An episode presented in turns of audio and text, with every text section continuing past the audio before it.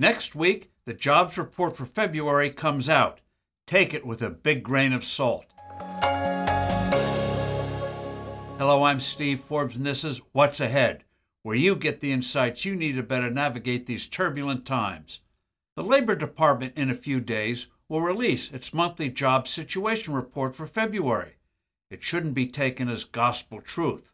For a variety of reasons, most particularly the disruptions of COVID, the adjustments routinely made to these statistics are particularly unreliable.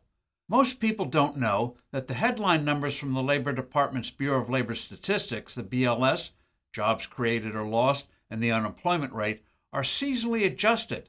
That is, they are changed to reflect normal seasonal patterns of hiring and firing.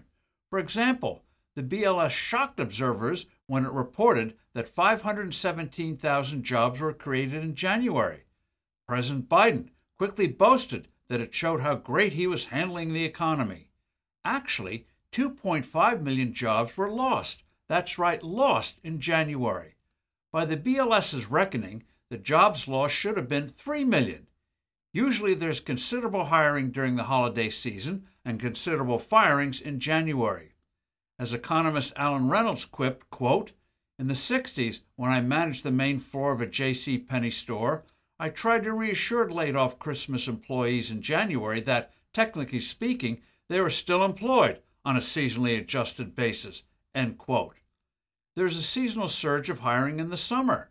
When kids go back to school, unemployment numbers take a hit. The BLS tries to, quote, "smooth a data series out, allowing data users to see changes in trends more readily," end quote. What makes those surprising January numbers so questionable is both that the pandemic lockdowns have knocked customary patterns into a cocked hat and that numerous other surveys and economic reports show an economy that is heading into trouble. For instance, sectors of the economy are affected unevenly. Leisure and hospitality were severely whacked during the COVID crisis, while high tech substantially increased payrolls. And consumer debt is rising as incomes fail to keep up with rising prices. The number of people working today is about 2.6 million less than before COVID struck. The labor market's unusual tightness may also be distorting BLS's usual models for seasonally adjusting the data. The problem numerous employers have been experiencing in both hiring and keeping employees is probably why many may have been reluctant to let people go after the holidays. They can't be sure they can easily hire in the spring.